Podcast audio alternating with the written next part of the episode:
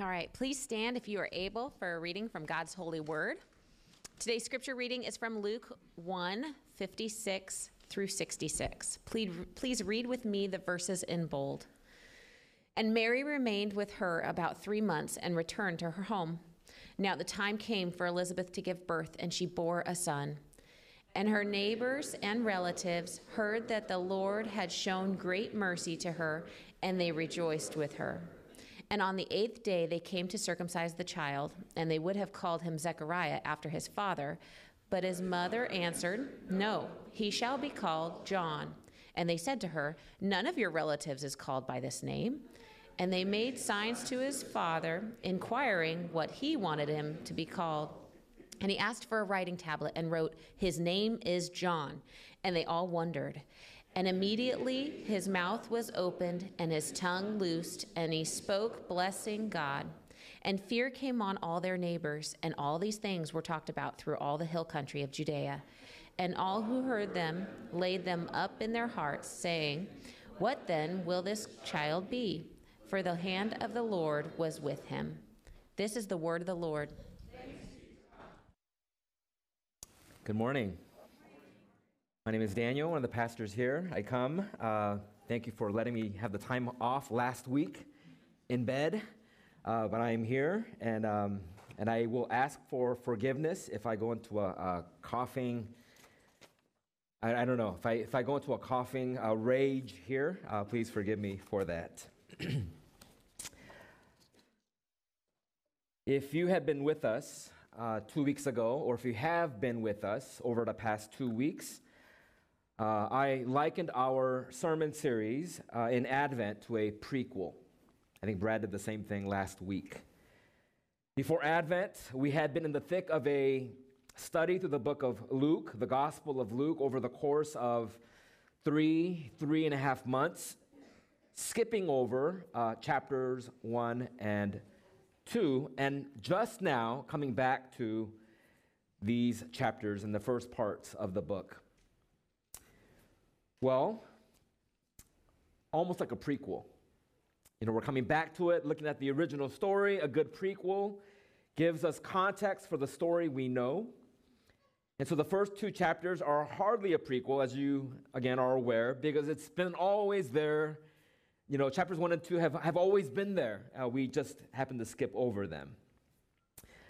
Uh, but the first two chapters are um, exciting nonetheless as we come back to the original story.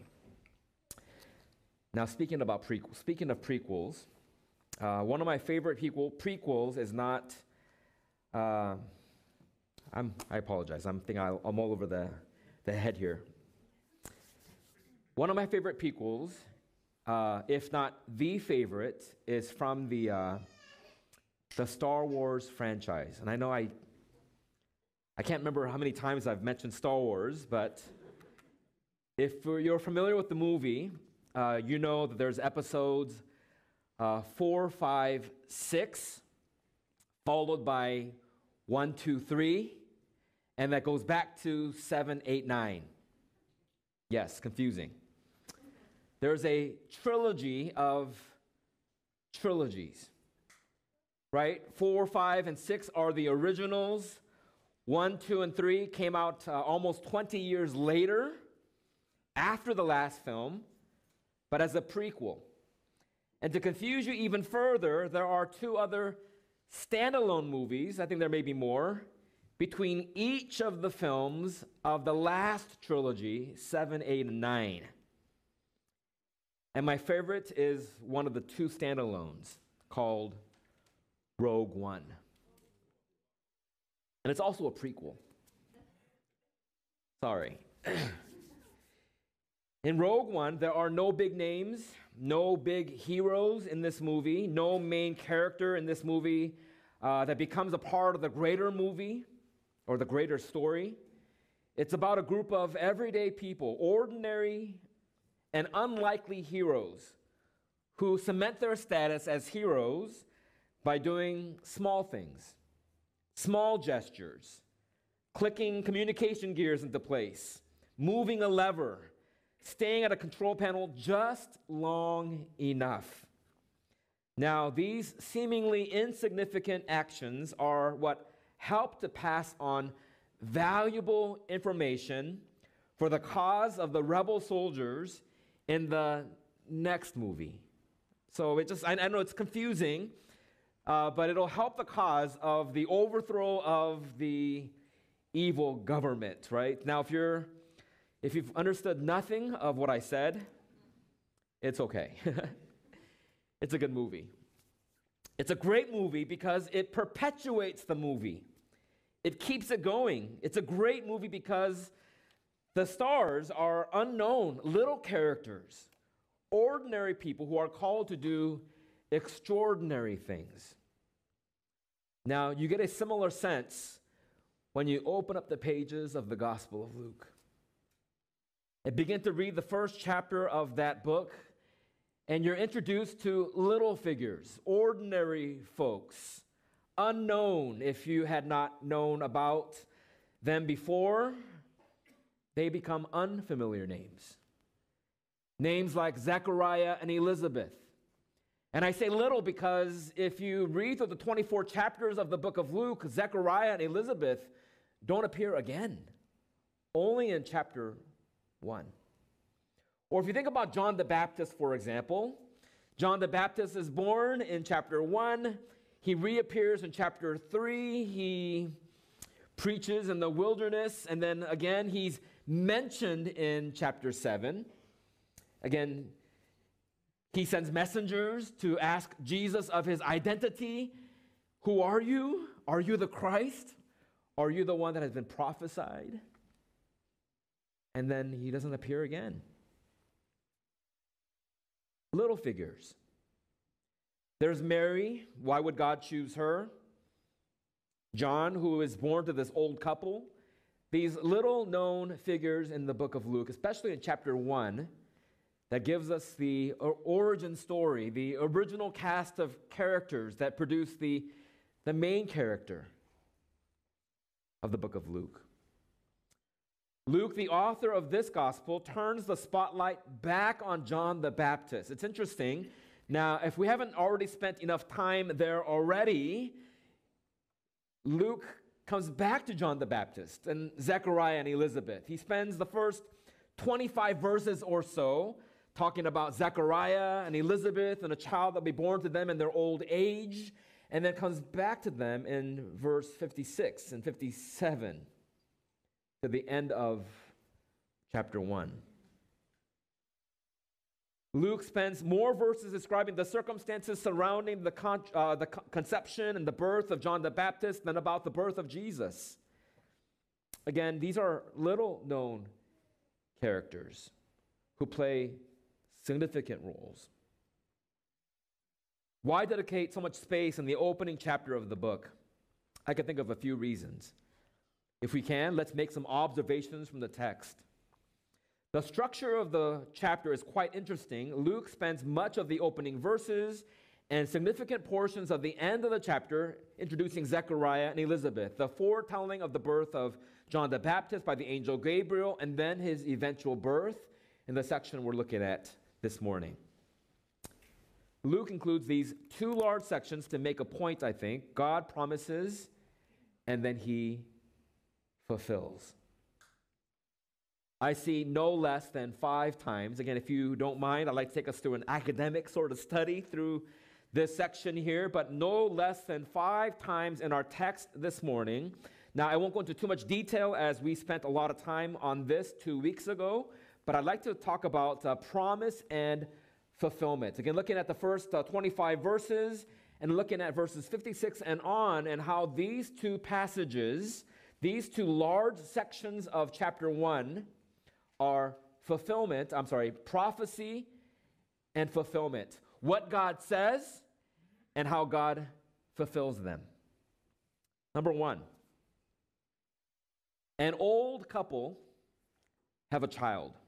Verse 7 and verse 13, the text tells us they had no child because Elizabeth was barren and both were advanced in years. Verse 13, the angel said to them, do not be afraid, Zechariah, for your prayer has been heard, and your wife Elizabeth will bear you a son. And then looking at our section this morning in verse 57, it says, now the time came. The time came for Elizabeth to give birth. And the text tells us she bore a son. I mentioned last uh, two weeks ago, young couples have babies, old couples do not. As we look at the biology, an old couple having children is just as impossible as a virgin bearing a child. The point nothing is impossible with God. Just the, as the angel Gabriel had promised, this old man and this old woman had a son. And love, and I love Luke's timestamp on this story. He said, Now it was time. Now, if you've ever had kids, those are unique words, those are interesting words. It's time. And again, in this section, true in more ways than one. Promise and fulfillment. Number two, the child receives a strange name. In verse 13, you shall call his name John. And then in verse 59, and on the eighth day they came to circumcise the child, and they would have called him Zechariah after his father. But his mother answered, No, he shall be called John. And they said to her, None of your relatives is called by this name. And they made signs to his father, inquiring what he wanted him to be called. And he asked for a writing tablet and wrote, His name is John. And they all wondered. When all the friends and relatives of Zechariah and Elizabeth gathered for the rite of circumcision on that eighth day, again, no name had been given to the child. They uh, simply assumed that the mother and father would name their son Zechariah after his father. Elizabeth says, No, his name is not going to be Zechariah, but John. And the immediate response is, Elizabeth, there's no one in your family by the name of John. You can go back 10, 15, 20 generations, and there's no one by the name of John in your family. There are no cousins named John. There's no husband named John. There's no grandfather named John. And they, again, there's no Johns in your family. And so uh, they, not believing her, turn to Zechariah. And I love this part. He asked for a writing tablet. It's not an iPad, but he's writing on this uh, tablet and wrote, His name is John. All those months of silence, reliving that encounter with an angel, not a shadow of doubt in his mind what he's about to do. And his answer is emphatic. His name is John. Now, there's something interesting about his name, and I'll get to that in here in a second, but another uh, promise and fulfillment, fulfillment, number three, there's remarkable joy and gladness. Look at verse 14. It says, And you will have joy and gladness, and many will rejoice at his birth, for he will be great before the Lord. Verse 58, our section this morning. And her neighbors and relatives heard that the Lord had shown great mercy to her, and they rejoiced with her. The birth of a baby, of any baby, is good news. The birth of any baby is a reason for celebration and joy. But the angel Gabriel isn't talking about that kind of joy. It's a far greater joy. Let me explain. For those who cannot have children, suddenly when they find out they're pregnant. Or those who have nothing finally come into something. Or a person who's looking for work suddenly feels the weight lifted off of their shoulders when they get the call. Or those who are troubled in soul hear good news are reasons for joy and gladness. For an old barren woman, the birth of a son was wonderful news. You see, it's always the backdrop, it's the circumstances, it's the situation that surrounds Elizabeth and Zechariah. They were in an, in an impossible situation. They were in a situation that they could do nothing about. It was impossible. And in the impossibility, we know that Zechariah makes this statement to the angel Gabriel How can this be? For we're advanced in years and my wife is barren. It's in the midst of difficult news that good news becomes great news. It's in the midst of darkness that light shines even brighter. You see, it's the, it's the backdrop of, of sin and death and wrath and punishment and judgment that grace sounds like amazing news. You see, if everyone, if, if everyone is entitled to it, you see, if everyone is deserving of good news, then it's not necessarily good news. And the reason why there's such joy and gladness, such remarkable joy and gladness for these two and those surrounding her, because they knew at how impossible a situation, at how ridiculous a situation this was that they were in. And in this impossibility, there was reason for celebration and great joy. Number four. Like I said, I'm going through these quickly. In verse 20, Luke writes these words, and he said, Behold, you will be silent. Again, these are the words of uh, the angel Gabriel to Zechariah. He says, You will be silent and unable to speak until the day that these things take place, because you did not believe my words. And he says here, which will be fulfilled in their time. 525 uh, verse uh, chapter 1 verse 5 through 25 and then chapter 1 verse 56 through 66 all the way to the end uh, verse 80 there are 80 verses in the first chapter. But these luke says is that we will see the fulfillment of these things. They will be fulfilled in their time. In the verse 21 and the people were waiting for Zechariah, and they were wondering at his delay in the temple. And when he came out, he was unable to speak. And then in verse 64, here we see its fulfillment. And immediately his mouth was open and his tongue loosed, and he spoke, blessing God. Something like nine months and eight days later, unable to speak, una- unable to hear the last words out of his mouth were how shall this be? And suddenly the words Luke uses are immediately or suddenly. His mouth was open, and the first words out of his mouth are blessing and praising God. God, I bless you for blessing me. Zechariah had discovered something in those nine months of silence, something wonderful about this great news. Number five,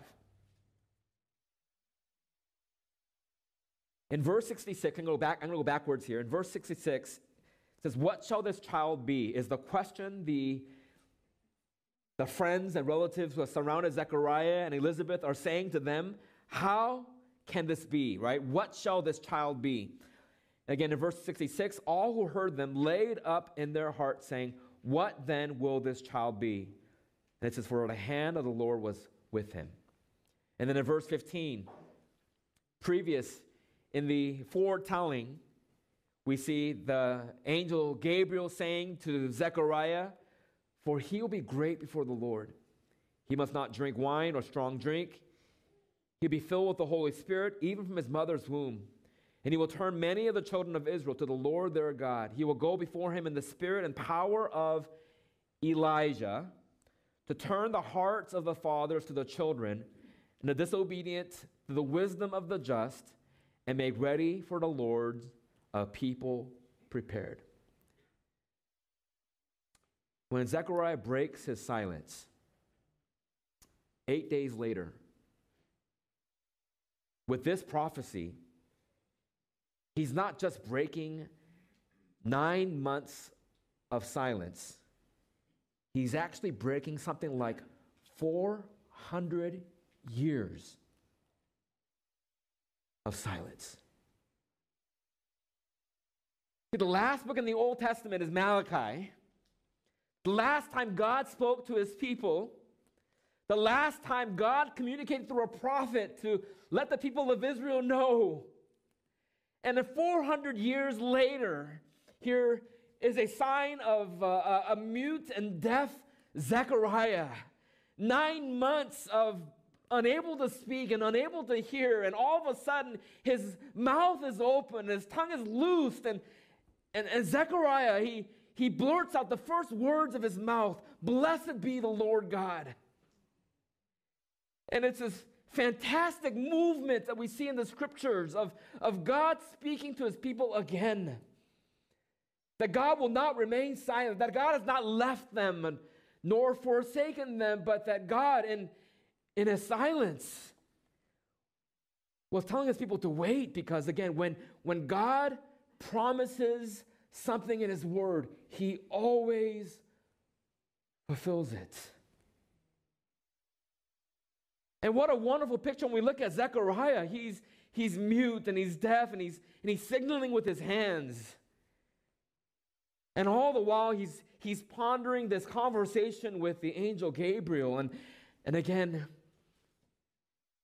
he writes on a tablet, his name is John. He finally understood that which the angel Gabriel had spoken to him about before the birth of John the Baptist was finally coming to, to fruition and fulfillment in his own heart.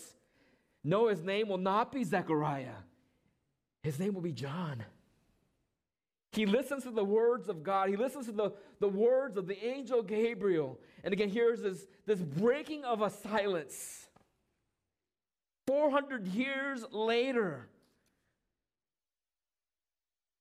a breaking of a silence. Malachi was the last of the Old Testament prophets, about 400 years before the coming of Jesus.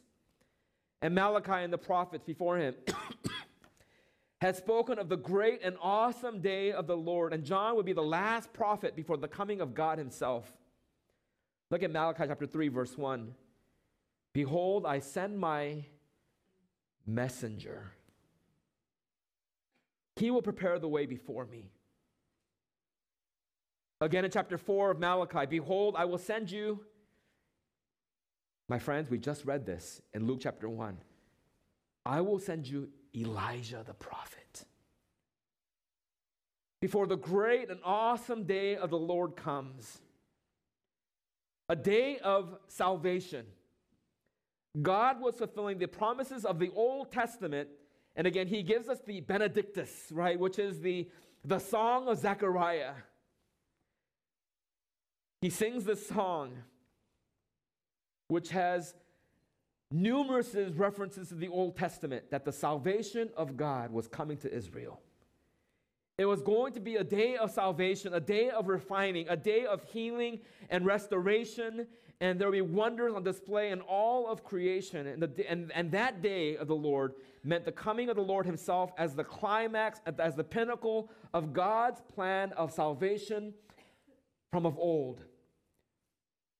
The last verse that we read in the book of Malachi, the last verses in our Old Testament say, Behold, I will send Elijah the prophet before the great and awesome day of the Lord. And listen to this. And he will turn the hearts of the fathers to their children, and the hearts of their children to their fathers, just like we read in verses 15 through 17. Talk about fulfillment of prophecy. Old Testament, New Testament. The last book of the Old Testament, the last prophet of the Old Testament in Malachi, 400 years previous. And the gospel writers, right, which is the first part of the life and ministry of Jesus, we, we see the fulfillment here of the great and awesome day that the Lord comes. And all prophesied for us and written in the same language that we read about in Luke chapter 1. I will turn the hearts of fathers to their children and the hearts of the children to their fathers. Read verse 15 and through 17. It says, uh, For he will be great before the Lord. He must not drink wine or strong drink. He will be filled with the Holy Spirit, even from his mother's womb. He will turn many of the children of Israel to the Lord their God, and will go before him in the spirit and power of Elijah. To turn the hearts of the fathers to the children, and the disobedient to the wisdom of the just, to make ready for the Lord a people prepared.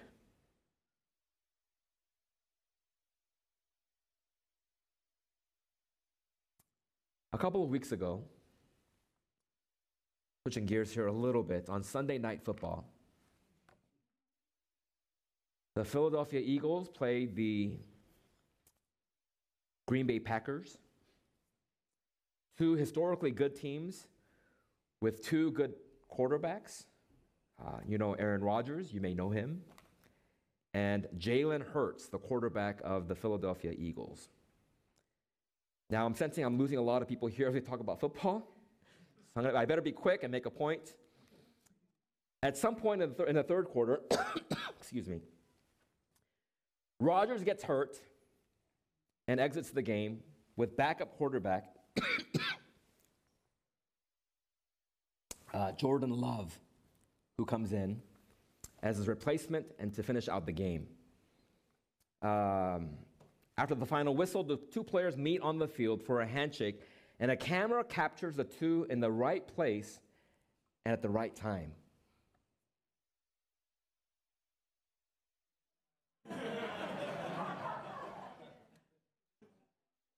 I thought this was so funny. I mean, if you, know, if you don't know football, it's uh, the back of their jerseys. They were just standing at the right place at the right time. Uh, Jordan Love and Jalen Hurts. And I tell this funny story because uh, I think names tell a story. As we listen to the names in this story, we begin to make sense that God is, uh, we begin to sense that God is up to something big. Luke is telling a story, the story of salvation. Their names tell a story. And as we listen to the names in this story, begin to sense that God is up to something big. Zechariah means God remembers. Elizabeth means God is faithful. John means God is merciful or God is gracious. The faithful God who shows mercy to sinners has remembered his promises to save us. Talk about names that tell a story. And again, love hurts, right? But Zechariah and Elizabeth and John and these, these stories that tell us about the character of God. That 400 years of silence doesn't mean that he's left, that he's deserted his people, that he's forgotten about them, but he's always remained faithful, that God remembers. In the book of Exodus, as the people of, uh, of Israel are slaving away at the hands of, of cruel taskmasters in Egypt. I love the section where it says, God heard their cries for help. God remembers. God is faithful. God is merciful. And God promises to save. The book of Luke is more than just, uh, it's, it's more, it's not like a memoir. It's not an autobiography. It's not a, here's this person who, this famous person who lived 2,000 years ago, and this is what he did, or this is what his life looked like, or how he lived his life. When you read through the Gospel of Luke, you get the sense that the stories are not just random or disjointed stories about the life and ministry of Jesus. It's a story an unfolding story. A story that tells you a little bit more and a little bit more and a little bit more about the character of God. It's a story of redemption, it's a story of salvation. Because by the time we get to the next chapter, in chapter 2, we'll look at Jesus, Yeshua. Joshua of the Old Testament, the one who comes to save. That Jesus is the Christ. He is the fulfillment of all the ancient prophets, of all of the patriarchs of old, of Abraham and Isaac and Jacob, of Moses, of David, of Isaiah, of Jeremiah, of Daniel, of Zechariah of Malachi and of John the Baptist. Jesus saves. God has visited and provided redemption for his people. God has visited his people means that he has seen the plight of his people and is coming down in sovereign grace to redeem them. For he is the God who sees, he is the God who hears, and he is the God who acts. Salvation, then, my friends, is the fulfillment of prophecy, the fulfillment of God's promises in the past, that God has visited his people and provided redemption for them in his Son, the Messiah. He has made provision for the salvation of his people. For you see, in those days, a decree went out from Caesar Augustus that all the world should be registered in those days. Fear not, for behold, I bring you good news of great joy. That will be for all the people. For unto you is born this day in the city of David a Savior, who is Christ the Lord.